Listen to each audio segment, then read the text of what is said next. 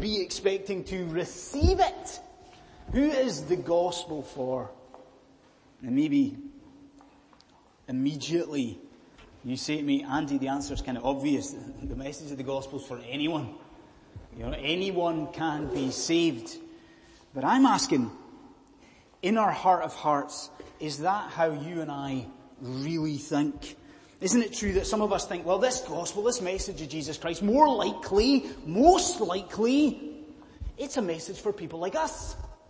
This message of salvation, all this talk of Jesus, it's not really for the poorest of the poor, you know. It's not for criminals. It's for kind of people like us, you know, good, hard working, solid, middle class, Protestanty type people. Is that how we're thinking? Or maybe we think the exact opposite to that. You know, maybe if I was to ask you personally this morning, one on one, you might say to me, who is this gospel for? it is for anyone but me. You know, Mr. Minister, if you knew what my life was really like, and if you knew how I was really living, you would know that the gospel might be for these good people here, and it might be for nice people, but it sure, it sure ain't for me. Well friends, in Mark chapter 2 and what you've got in front of you, the Lord Jesus Christ, He answers this question for us, doesn't He? And what an answer! It's an answer that rocks the religious establishment of the time. Who is this gospel for? Look what Jesus says. He says, I have not come to call the righteous. I've not come to call the righteous. I have come to call sinners. Sinners. So this morning, the plan, the intention is to look at that. To look at this section of scripture that we've read together from verse 13 to verse 17. And to do so under three very, very sort of simple and straightforward headings. Okay. So without any further delay, friends, let's turn to Mark's gospel if we haven't already done so. And let's consider this first heading. A call to the wicked that's our first heading. A call to the wicked. Okay, you've been here uh, over the last uh, number of weeks, yeah, over the last couple of months even, what you'll have seen is Jesus go in and out of the local town Capernaum. Isn't that what we've seen?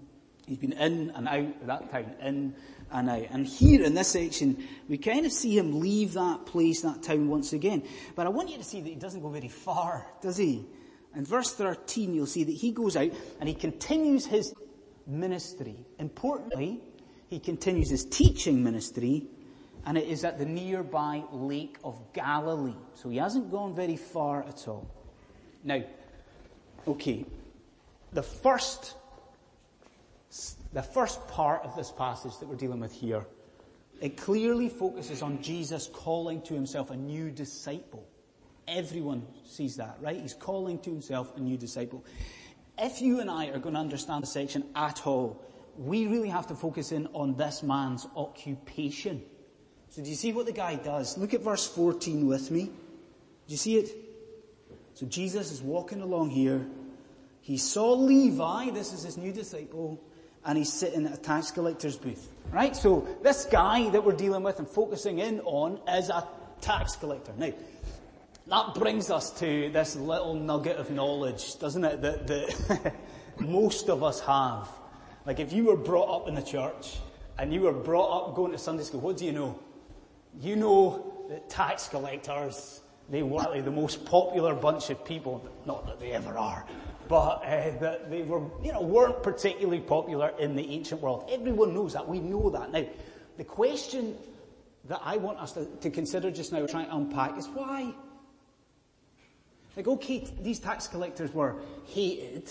You know, okay, they were kind of despised in the society, but what was it about them that was just so horrendous? Well, I don't know if uh, you've heard of the name Maurice Papon. You heard that name before? Maurice Papon. It won't surprise you that Maurice Papon with a name like that is a French guy. Maurice Papon. Now, on the surface of things, Papon was a decent guy, good guy, Um, he was a policeman um, in the very south of France in the 1940s. You know, serving the people, it would seem. Many years later, it actually materializes that for all those years, that throughout the war, what Papon was doing secretly and on the side was arresting hundreds and hundreds of local French Jews secretly, and he was having them deported all the way to Nazi Germany to the concentration camps. I was reading that this week and I was thinking, I thought my view of humanity could not get any lower. And you read of a man like that, you know? A Nazi sympathizer, but a man who is betraying his very own people, French people. And I want you to understand this morning, that is Levi. Do you see it? That was tax collectors. You see what, what Romans uh, used to do? They would lease out, if you like, the, the, the job of a local customs officer. Do you see it? So you could actually, if you had enough money, you could buy the right to become a local customs officer. And that kind of freed you up to be able to extort and rip off the inhabitants of the land. Do you see it? That is what this man Levi is doing. Like he is a Jew. He's a Jew. He's one of his people. But not only is he working and serving Herod Antipas, the local dictator, he is also serving this, this despised Roman occupation. Are you not amazed at how horrific this man is? He's a loan shark. He's a collaborator all rolled in. He's a beast of a man. He's the lowest of the lowest. And what are you reading this morning? A man like that is called by the Lord Jesus Christ. Now there's a couple of things that I want you to notice about the call that he received. So first of all, think about this. Think about the fact that Levi is called immediately. Like I wonder if, if you're thinking about this and try to picture the scene, Jesus down there by the Lake of Galilee, I wonder what you might expect Jesus to say to a man like Levi, given what we've seen about how horrendous he is. What would you expect Jesus to say to him? You might expect to, to go to him in the tax booth and say, Levi, sort your life out, man. You are betraying your people. Stop this. You know, get out of this tax collector's booth. Stop being a tax collector. Levi, go and sort your life out and I will come back in a couple of months and if you've sorted your life out, I will call you. Is that what Jesus says? Don't you see what he does? He calls this wicked man from his tax booth. Do you see? He calls this man from his state of wickedness. He, he calls him immediately. And then I'll give you another thing to think Think about the fact that this man, Levi, a man like this, is called to greatness. Now I wonder, do you see what I mean by that? Levi called to greatness. We, we are privileged and delighted that we have a new baby in the life of the congregation. We rejoice with the Bittner family. But depending on which of the children you talk to, the baby's got two names. It's either Mary or it's Mary Cordelia. It's a baby with, with, with two names. Do you see that that's what you have in front of you? This man is Levi. What is his other name? This man is Matthew. Do you see what that means? Do you see what that tells us? A man like this, a horrible, wicked, abhorrent Nazi sympathizer like this is called to be what? One of Jesus' twelve disciples. I mean, this man, this man is called to be privileged enough to, to write one of the gospel accounts of Jesus' life. This guy, this wicked guy. And then you listen to me. Let me read you Revelation chapter 21. Listen to this. This is speaking of heaven. This is speaking of the New Jerusalem. And it says, there, the walls of that city has 12 foundations, and on those foundations are the names of the 12 apostles of the Lamb. This guy, the tax collector, this collaborating wretch of a guy, he has his name engraved on the very foundation stone of glory. Such is the power of God's call. And I'm saying to you as a congregation, I pray that you see the hope that is in, in that for, for you and I and for London City Presbyterian Church. Do you see the hope that should give us? to you? Like, isn't it true, friends, that every single one of us eh, who is a Christian in this room just now, we have people in our lives who are not saved, and, and we have people in our lives that, that seem so entrenched in their immoral and uh, debauched lifestyles. Isn't that the case? Like, we're asking this question, who is the gospel for? It sure doesn't seem to be for those people, does it? You know, we love those people and we pray for those people and we long for those people to be saved and they seem so utterly disinterested. And they seem so fixed and established in their wickedness. And how do we think about those things? Isn't it the case that we in our heart of hearts think, oh, those people are going to have to come such a long way if they are ever going to be saved? Don't we think that? Don't we think, wow, these people are going to have to move so far in their thinking, their behavior, and their attitude if they are ever going to come to the Lord Jesus Christ? Don't you think like that? I stand here before you and I say, no. Look at Levi. I mean, look at this man. Immediately he is called by Jesus. Do you see it? Instantaneously, the word penetrates this man's heart. Instantaneously, this man is changed. Friends, understand this. That even the people in your life, that they can be called from their tax booths. That they can be called from their wickedness. That they can be called to greatness in the kingdom of God. You know, if God can call Levi, I tell you this, if God can call me, if God can call you, then God can call and save even those in our lives who seem resolute in their immorality. We should praise God this morning for Mark 2. We should praise Him that even a tax collector like this man is not beyond the grace of God. So we see a call to wickedness. Okay, I want us to consider a second heading together. Let's consider a call to the outcasts. A call to the outcasts. Okay. Now, if, if we know anything about Indian culture, uh, we know that historically Indian culture was based on a sort of caste system, don't we? And this sort of uh, social structuring that had I what the high class people called in the Indian culture was Brahmins, something like that. And then you had the social structure that would work its way down right through the, the, the class system. And then you would get to the very bottom, wouldn't you? And you would get to, to, to people who were viewed as being so lowly that they were almost outside the social structuring, weren't they? Like they were seen as being the outcast, they were seen as being the kind of ostracized, they were seen as being the untouchables, weren't they? You heard that before?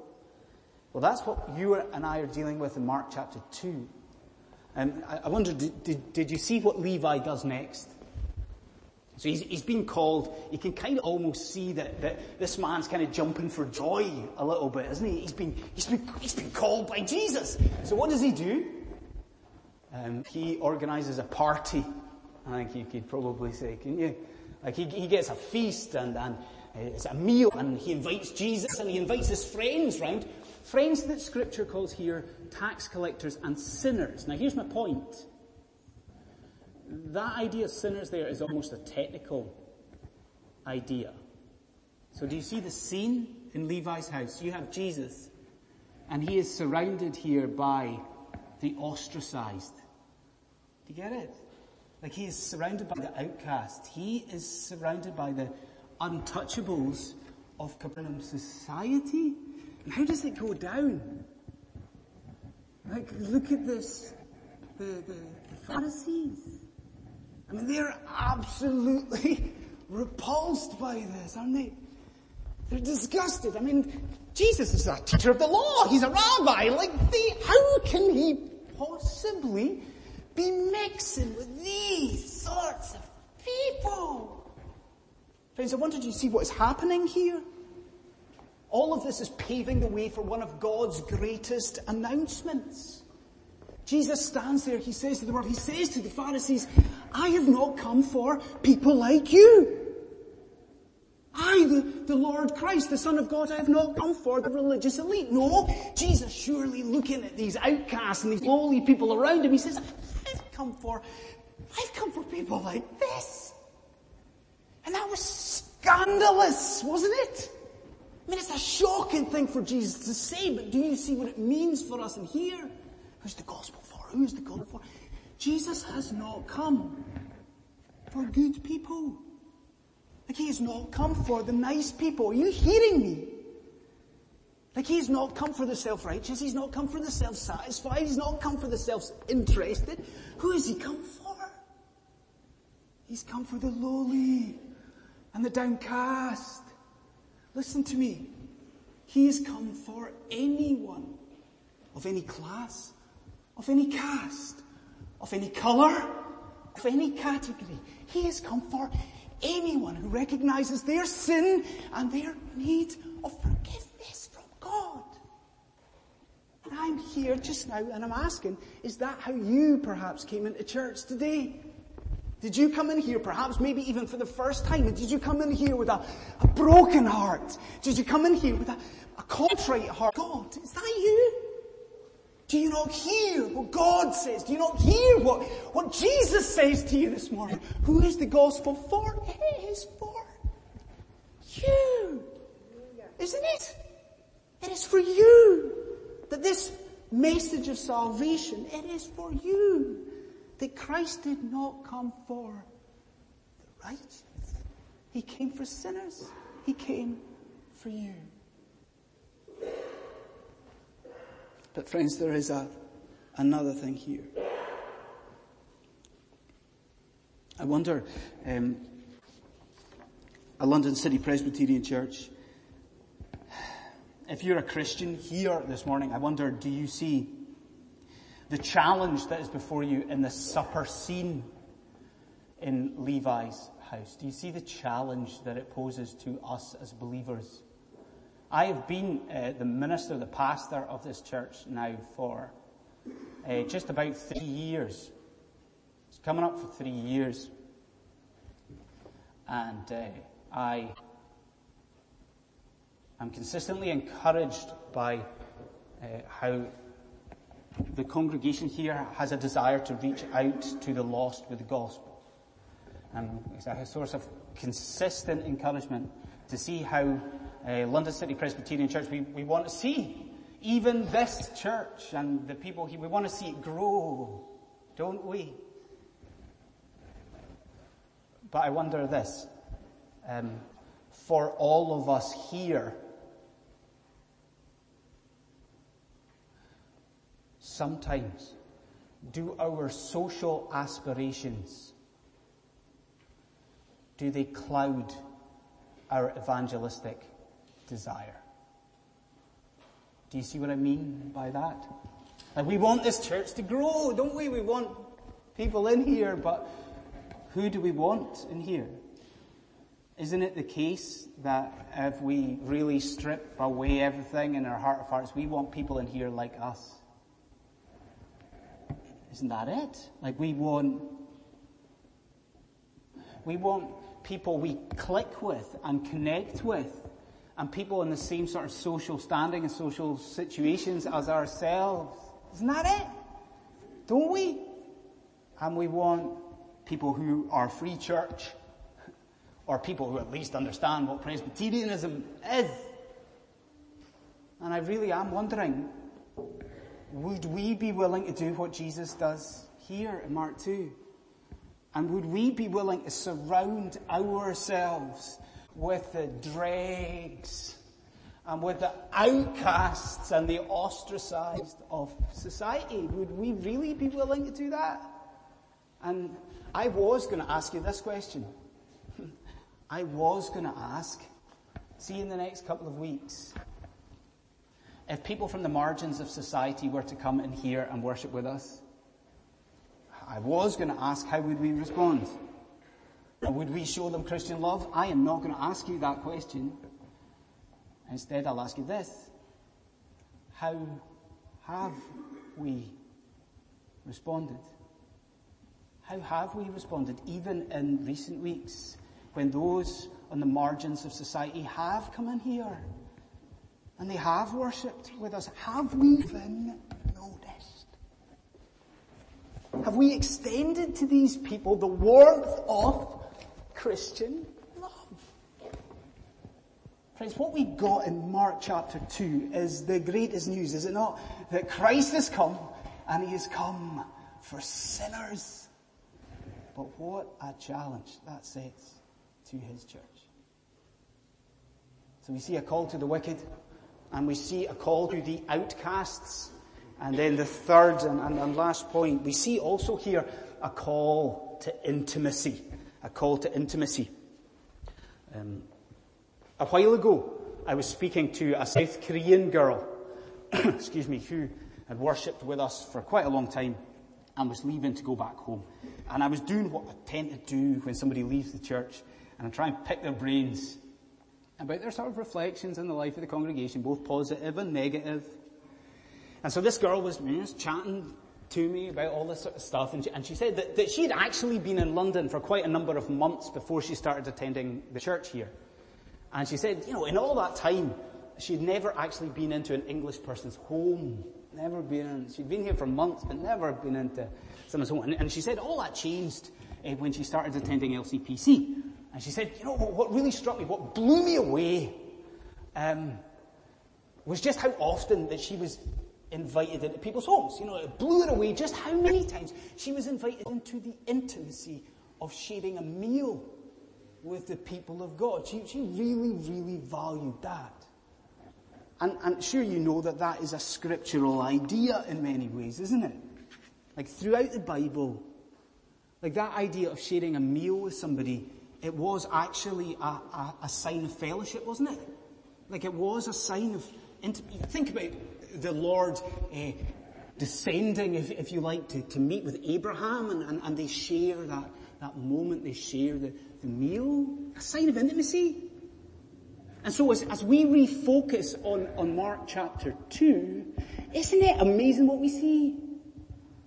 The Lord of glory, having called these sinners to repentance and faith, what does he do? He shares a meal with them. And Mark is at pains.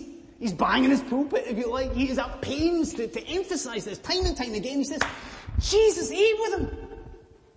Look at the intimacy. Jesus he ate with these people.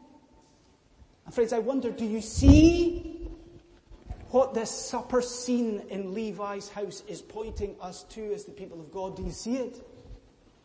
Surely this here, what you have in Mark chapter 2 in that Capernaum house, it is a foreshadow, it's a taste, if you allow that, of the great feast that awaits you and I in glory.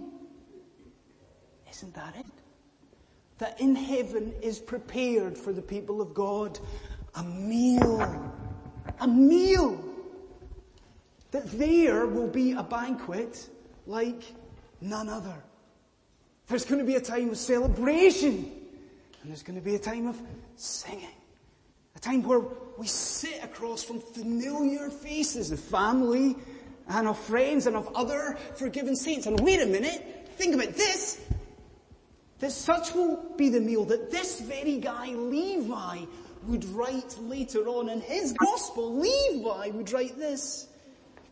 Many will come on that occasion and they will recline at that table with Abraham and Isaac and Jacob. Do you see it? There is prepared for the people of God a heavenly banquet. And I don't know about you, but I love that picture. I think that's a beautiful thing. But you know, it gets better than that, doesn't it? Because what, what do we learn in Mark chapter 2? We learn that at that meal, the Lord Jesus Christ will be present. That the Lord Jesus will be there at that meal. Isn't that a thought? That this heavenly meal is not just a feast, is it? What is it? It is a wedding feast, isn't it? It is the marriage supper of whom? Of the Lamb. Jesus is going to be there with us. The, the one who calls these sinners, that the one who laid down his life for his sinners, there and then he's going to take his place amongst these sinners. Jesus is going to be there. The Lord of glory is going to take his place at the, at the seat of honor. Christ will be at that heavenly feast. Do you see where I'm going with this? Do you see? Do you see the precious news? What is Mark chapter 2 about? Who else will be there? You will be there. Do you see that? If you, like these forgiven sinners at Capernaum, have heard the call of Jesus Christ, you will be there. That such is the power of the gospel. Such is the forgiveness that we receive at the cross that one day you and I are going to revel in the intimacy and fellowship of a meal with Jesus. And until now you feast on that. You meditate upon that. You think about the one day you are King, you are Savior, you are Lord. He will recline next to you. And so I ask you this. Will you be there? We are talking about a feast, a feast, a banquet in heaven. Will you be there? Have you until this day been seeing things like a Pharisee? Have you not recognized that you are a sinner and in need? Is that the case? Have you been living in the tax booth of your immorality up until this day? Are you maybe now seeing the truth, the answer to the question, who is the gospel for? It is for me. It is for me. If so, friend, do as this man Levi does. And this morning you follow Jesus. Follow him. Because listen to what he goes on to say later on in scripture. You listen to these words. Jesus says, if anyone hears my voice and opens the door, you ready for his promise? I will come in and I will eat with him and he with me. Is that not the most beautiful thing you've ever heard? Friend, if you have not done so, repent and believe in Jesus, follow him and secure this morning your seat in that glorious and that lasting heavenly meal. Let's pray.